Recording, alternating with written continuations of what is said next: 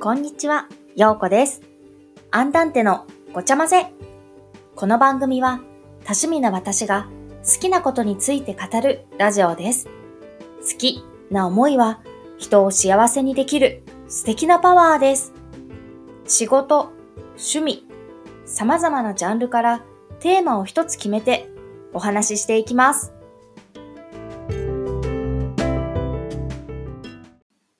さあ、早いものでアンダンテのごちゃ混ぜも3回目の配信となりました。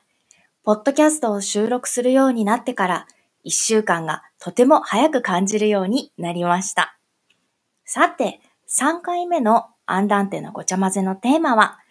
第1回目にお送りした企業ヒストリーの続きをお話ししていきたいと思います。今日はシリーズ第2弾。テーマは、どんな目標で、どんな思いで活動を進めてきたのかについてお話ししていきたいと思います。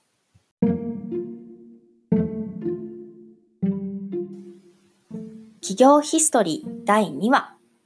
今回のテーマは、どんな目標で、どんな思いで活動を進めてきたのかについてです。リトミック講師になると決めてから始めたことたくさんあります。まずはリトミックの資格のお勉強。また、2歳になる娘がいたので、2歳児保育があるところを中心に幼稚園探しも行いました。そして、ブログの立ち上げ。たくさんのこと、ものすごい勢いで同時進行で行っていきました。えー私は、えっ、と、大学卒業した後は、広告代理店の営業マンをしていました。あの、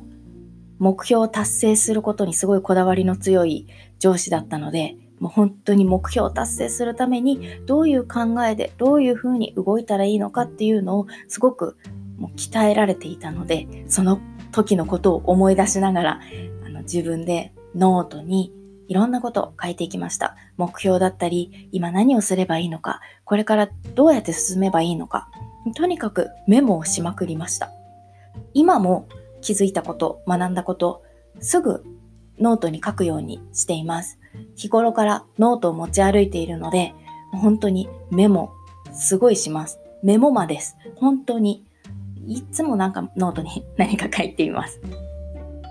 まあ、そんな感じでいろんなことをバーッと進めていくことから始めました。さあ、最初に目標を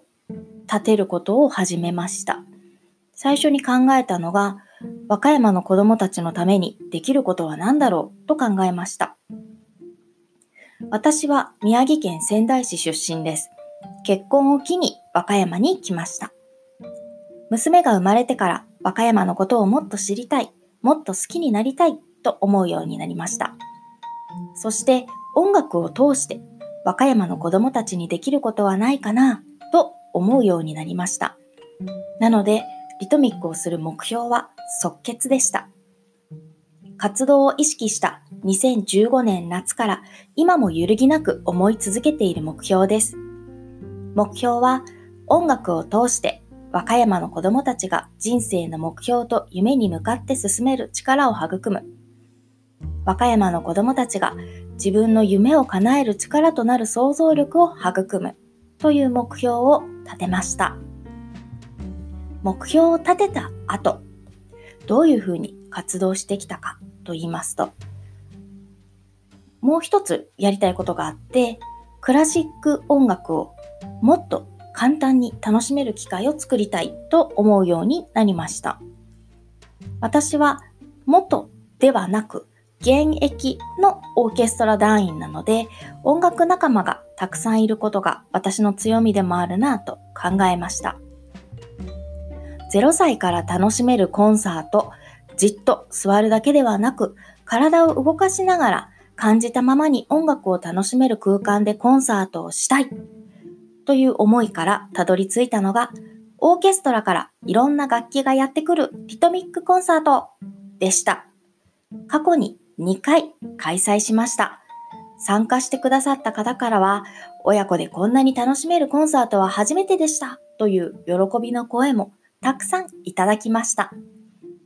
もっと気軽に楽しく楽器の音に触れる機会があったらいいのにと和歌山にいると思うことが多いのも事実です。ないなら作ればいいと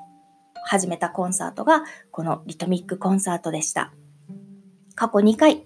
えー、コンサートしているので、これからももっともっと継続して開催し続けていきたいなというふうに思います。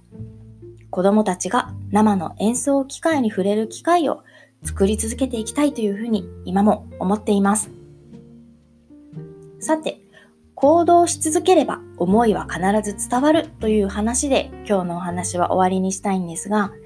私活動スタートした頃、音楽を通して和歌山の子供たちが人生の目標と夢に向かって進める力を育むという大きな目標を掲げてスタートしたんですけど、まあ、今もその目標なんですけれども、まあ、最初はすごい笑われたりしました。まあ、すごい大きなこと言ってるよ、みたいな感じで。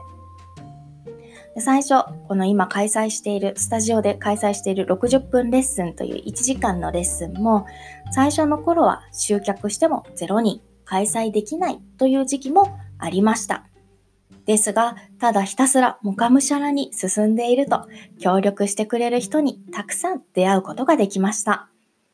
リトミックコンサートに出演してくれたり、出張リトミックで一緒に演奏してくれたり、共感して共に歩んでくれる仲間が行動し続けているうちにどんどんできてきました。アンダンテのリトミックに来てくださるママたちにはしっかりと思いは伝わっているのではないかと自信を持って言えます。4年間で3546組、人数にして7000人以上とリトミックしてきたことが証明してくれていると思います。そして、通い続けてよかったと子供たちの成長にも結びついている実績もあります。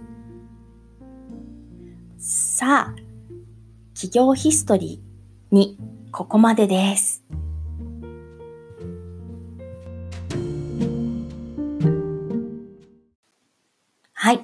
企業ヒストリー第2話お送りいたしました。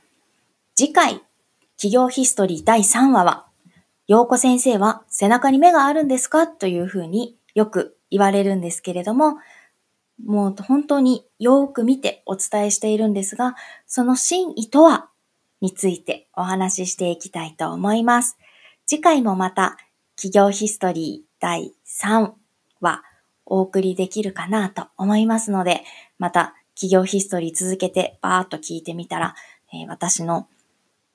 考えや行動してきた道っていうのがこう一つにつながっていくと思うので、よかったらまた1話と2話と3話と続けて聞いてもらえたらなというふうに思います。